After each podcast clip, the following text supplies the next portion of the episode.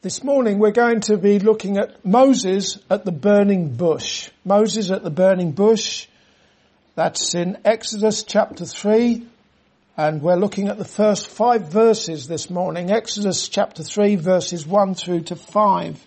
I want to start with an introduction and uh, I've crammed a load in this, uh, uh, the, in the recap rather of this introduction. There's a lot in the recap. I, I just, I find it absolutely fascinating the way God dealt with Moses right from the time that Moses was born, and it's so obvious to me, at any rate, that um, that Moses was under God's providential care, and it's very clear. Clear to me, it certainly wasn't clear to Moses at the time. It's probably a lot clearer to me and to you if you've read the story of Moses. You'll be ahead of Moses in a sense. Because as things were unfolding for Moses, it, you know, it was becoming apparent what was going on perhaps for him, but we know the beginning from the end here, don't we, with Moses?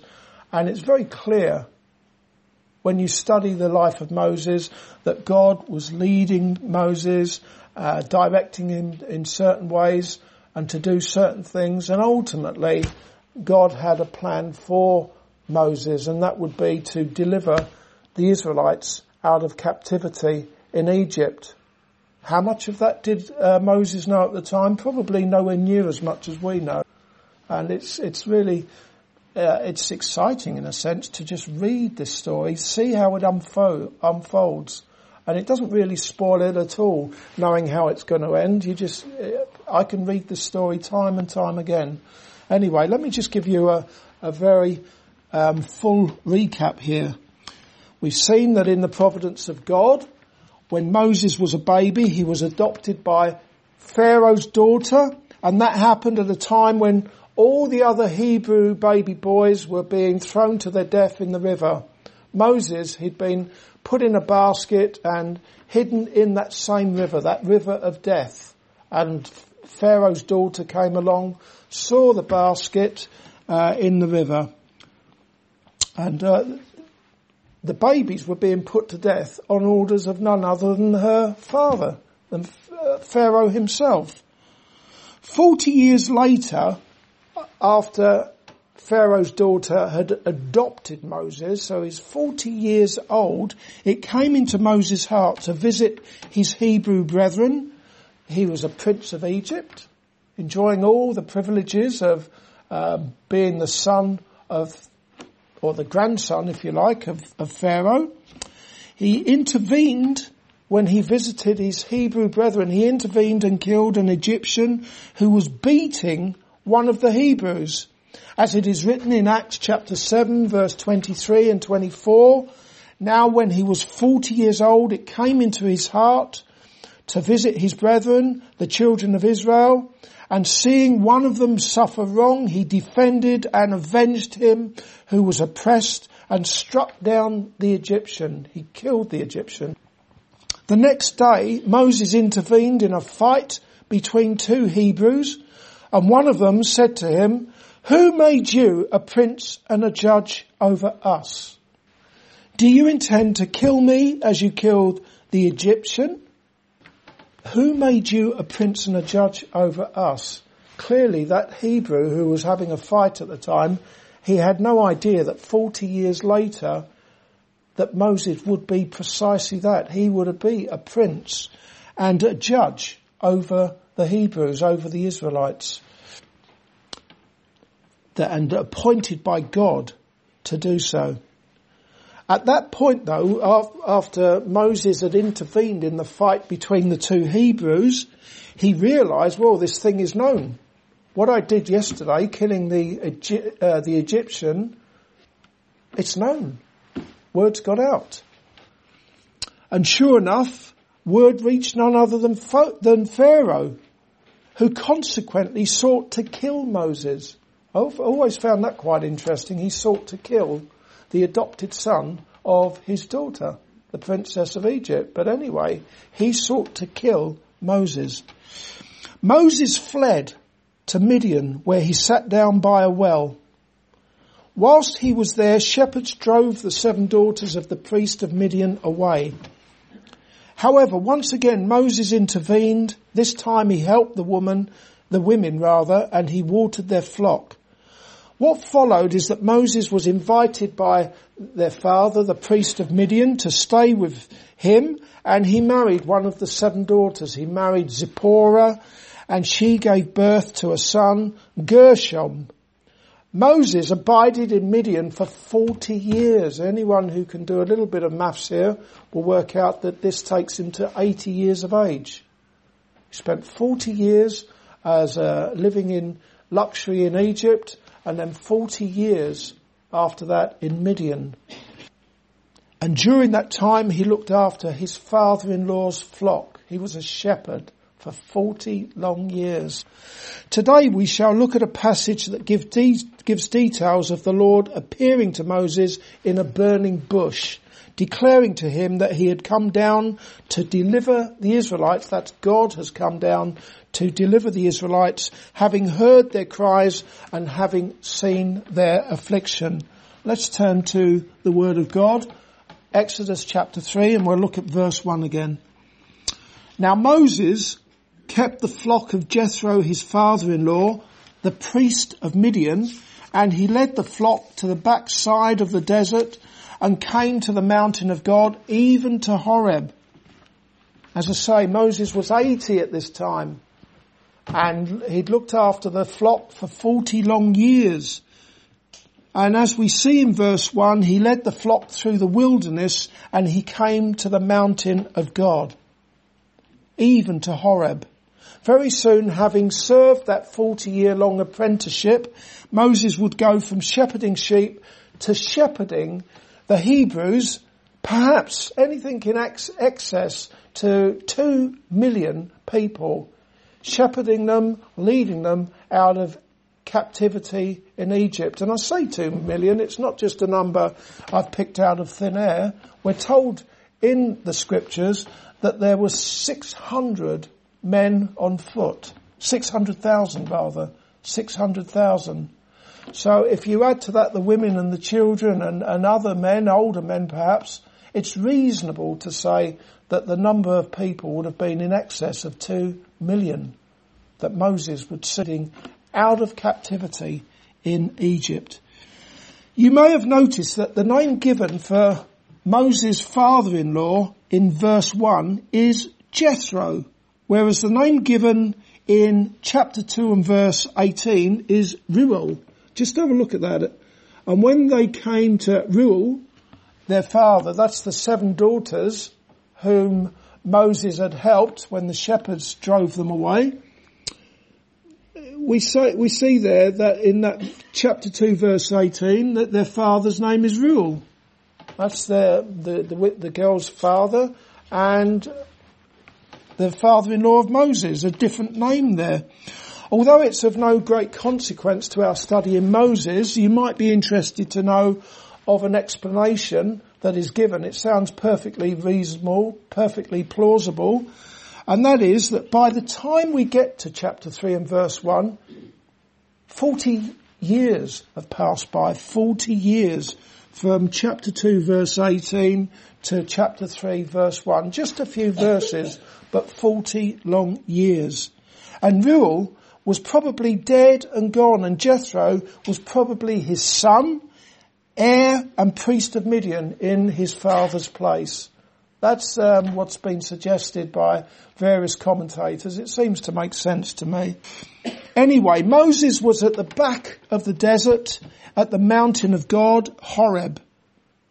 And all the, uh, again, for what it's worth, if you like a bit of geography here, well, assume that that's Sinai, where Mount Sinai is, and that's a three days journey from where the Jews were in Egypt, to give you some idea of the geography of it all. About three days away from where the Hebrews were in captivity, the mountain of God, Horeb. Although it may have provided some nice pasture for the flock, it would have been very inhospitable with no creature comforts. I think it's reasonable to say that, don't you? There wouldn't have been any tea, coffee or cakes at the mountain of God. It would have been a solitary place with no distractions. And when you think about it, it would have been the perfect environment to meet with God. There was a similar situation back in Genesis chapter 28 when Jacob had an encounter with God. He had a dream in which he saw a ladder reach up to heaven with the angels of God ascending and descending the ladder. In Genesis chapter 28 verse 16 and 17, it is written, then Jacob, Jacob awoke from his sleep and said, surely the Lord is in this place and I did not know it. The thing is that Jacob was not tucked up in his bed at the time. He was out in the open. We're told that he took stones for his pillow. No doubt the sky was his ceiling, the stars were his lights and the desert floor was his bed. Again, it was a solitary place with no distractions. The perfect place to meet with God. And in the book of Daniel, another perfect, you wouldn't think so, but a perfect place, so it would seem, to meet with God was in a fiery furnace. Three godly men, Shadrach, Meshach, and Abednego, who refused to bow their knees to idols, they ended up being cast into a fiery furnace. And right there with them, God was in that fire. Let's have a look at verse 2. And the angel of the Lord appeared unto him in a flame of fire and out of the midst of a bush. And he looked and behold, the bush burned with fire and the bush was not consumed. According to this verse, the angel of the Lord appeared to Moses in a flame of fire in the bush. And then when you get to verse four, it can be seen that the angel was in fact a divine messenger and none other than the Lord God. See that? Look at verse 4. And when the Lord saw that he turned aside to see, God called unto him out of the midst of the bush. The Lord, Jehovah God, the covenant name of God um, with for his people, his the name that he's known by by his covenant people, the Lord. And it makes sense in a way when you, I don't know about you, when I hear people who aren't Christians calling God Lord, it doesn't sit right with me. I don't, I think to myself, He's not your Lord. Although one day you will bow the knee before Him. Anyway, it was the Lord God who was in that fire, in that flame of fire. As the Bible commentator John Gill said, not a created angel, but the angel of God's presence and covenant, the eternal word and son of God.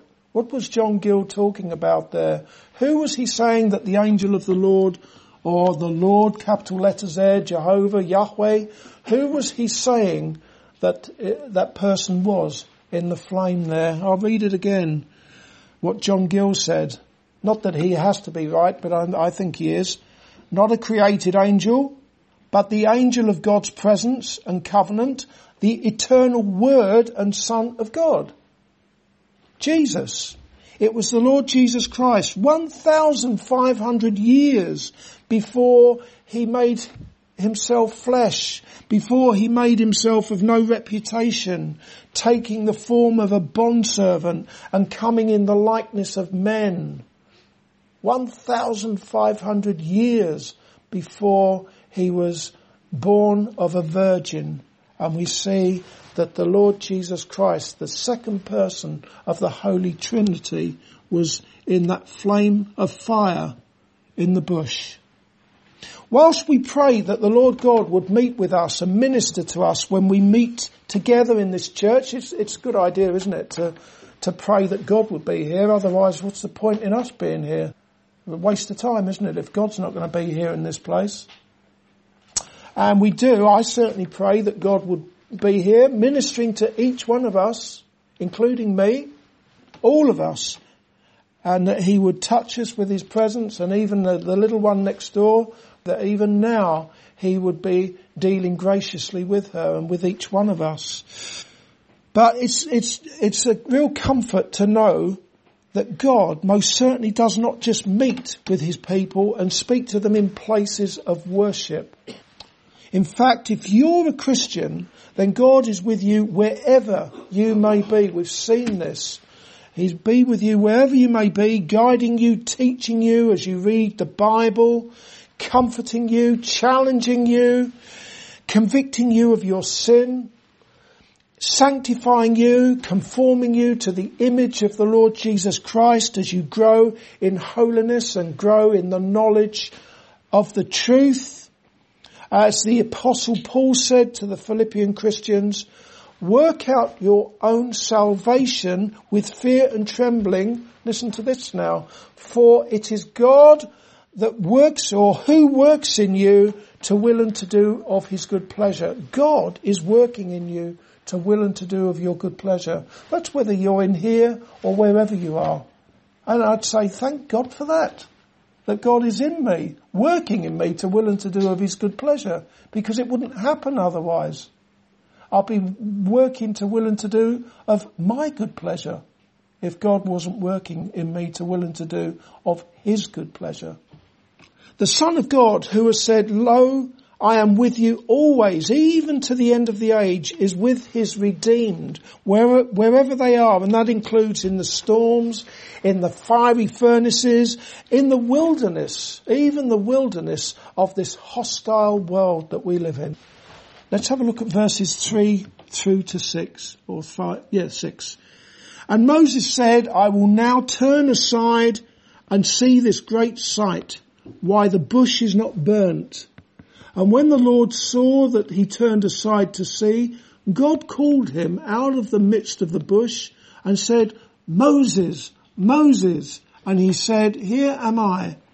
And he said, draw not nigh hither, put off thy shoes from off thy feet, for the place whereon thou standest is holy ground. I'll read the next verse because I really want to, you to take note for now of the last part of it. Moreover, he said, I am the God of thy father, the God of Abraham, the God of Isaac, and the God of Jacob. And Moses hid his face, for he was afraid to look upon God. I want to read that bit again. Moses hid his face, for he was afraid to look upon God. Moses was drawn to something most unusual that he noticed, a flame, a fire that was in a bush, and that flame was not consuming the bush. By saying, I will now turn aside and see this great sight, why the bush is not burnt, Moses decided to investigate further. He saw something weird, something unusual, and he decided, I've got to draw closer and see what's going on. Curiosity there, isn't it? However, what is also very clear is that all along, and no doubt long before Moses even set out with the flock to the backside of the desert, he was being led by and led to the Lord who would speak to him and give him the task of leading the Israelites out of their affliction in Egypt. This is what it was all leading to. Even though there was a very genuine curiosity by Moses. Again, God works in us to will and to do of his good pleasure. Do we realize just how much so God works in us?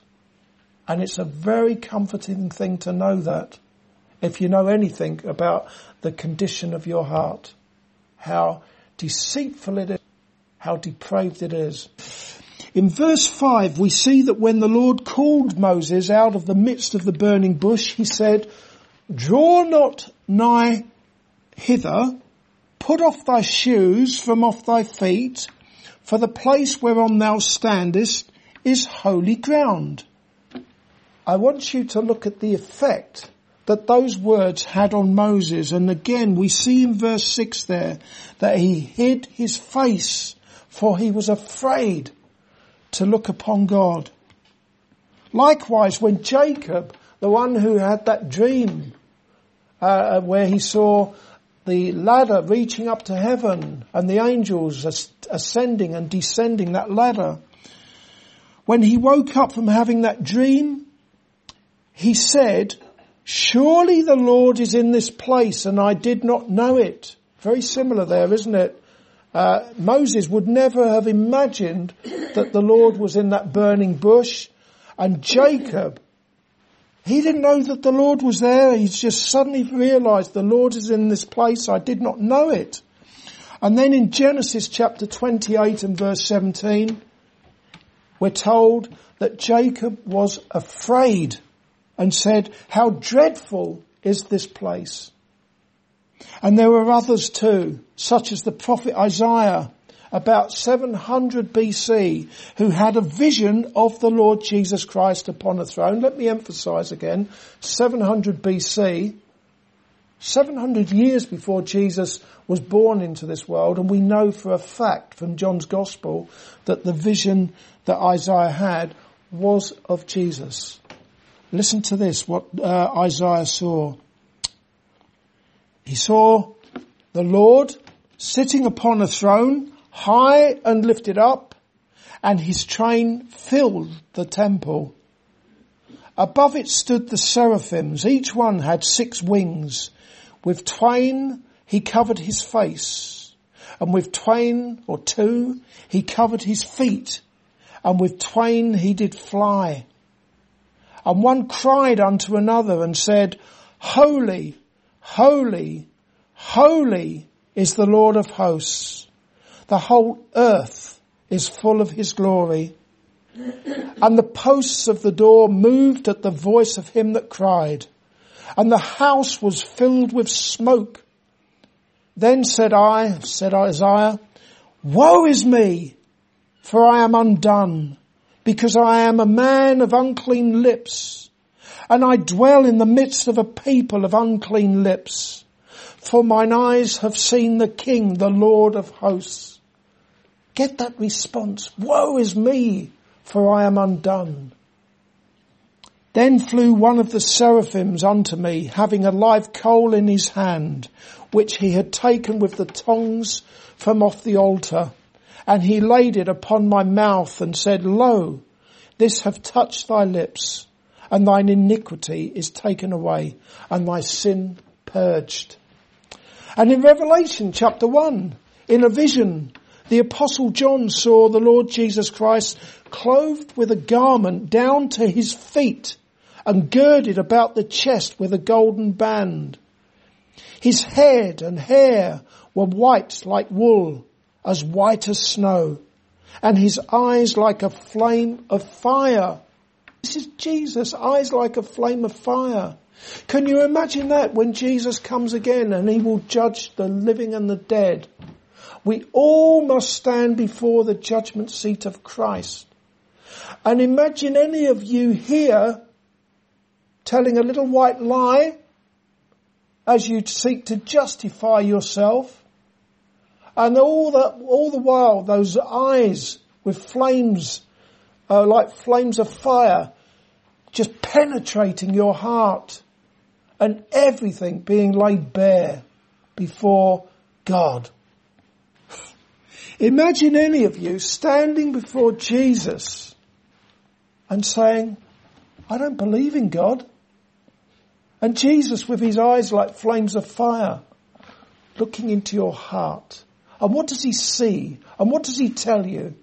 The fool have said in his heart, there is no God. You fool. We're told in Revelation chapter 1 and verse 17 that the apostle fell at his feet as dead. This is the apostle who had leaned against the bosom of the Lord Jesus Christ at the Last Supper. He fell as dead before the, when he had that vision of the glorified Jesus. The purity and the holiness of God expose our sin and the depravity of our hearts. That's what was happening with Abraham, with Jacob, with Isaiah, with John the apostle. They saw the holiness of God and they shrunk.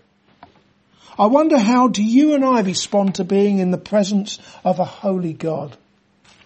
Moses probably felt that he didn't deserve to enter into God's holy presence. And neither do any of us deserve to enter into God's holy presence. Most likely, Moses thought that he ought to have been consumed by the fire in that bush. He was afraid to look upon God. The angels in heaven who are without sin, they cover their faces and they even cover their feet in the presence of God. These are angels who have never sinned. The elect angels. Not sinful creatures like us. And even they cover their faces in the presence of a holy God. The prophet Isaiah, he said, woe is me. The apostle John fell at his feet as dead. That should be the attitude of heart of all who enter into the presence of a holy God. As it is written in Psalm 118 and verse 7, God is greatly to be feared in the assembly of the saints and to be had in reverence of all that are about him. Elsewhere it says, holy and reverend. Last of all, if the infinitely holy God commanded Moses to take off his shoes, shoes which, just normal shoes, well not normal shoes, they wouldn't be like the shoes we wear now, but shoes, which would have had what, some dust, a bit of dirt on them perhaps, on the soles. That's it. Just dirty shoes. And Moses was commanded to take those shoes off. Then how dare any of us imagine that we can enter into the presence of a thrice holy God when we are polluted not just a bit of dust and dirt on our shoes, but we are polluted from head to toe, inside and out. Not with dust, but with all manner of sin and depravity. The psalmist asked the question, who may ascend into the hill of the Lord? Or who may stand in his holy place? Good question, isn't it? Who may ascend into the hill of the Lord or who may stand in his holy place? But then the psalmist gave the answer, the following answer. He who has clean hands and a pure heart, who has not lifted up his soul to an idol, nor sworn deceitful. Well, that's it then, folks. Sorted, isn't it? If you're someone who has clean hands, a pure heart, who has not lifted up your soul to the idols of what? Money, self-interest, lust, various inappropriate pleasures, whatever. If you're someone who has never done those things, you may ascend the hill of the Lord and stand in his holy presence. Who amongst us fits that description? Who really does have a pure heart? Who really has never lifted up his soul to various idols and carnal delights? There is only one. There's only one person and his name is Jesus. Therefore, if you have not already done so, and I'll finish this with this, you really do need to trust in Jesus as your substitute lawkeeper and as your sacrifice for sin. Only Jesus is able to present you faultless before the glory and the holiness of God, that thrice holy God. And Jesus can present you faultless in the presence of God by cleansing you with his own precious blood and clothing you in garments of salvation and a robe of righteousness. Amen.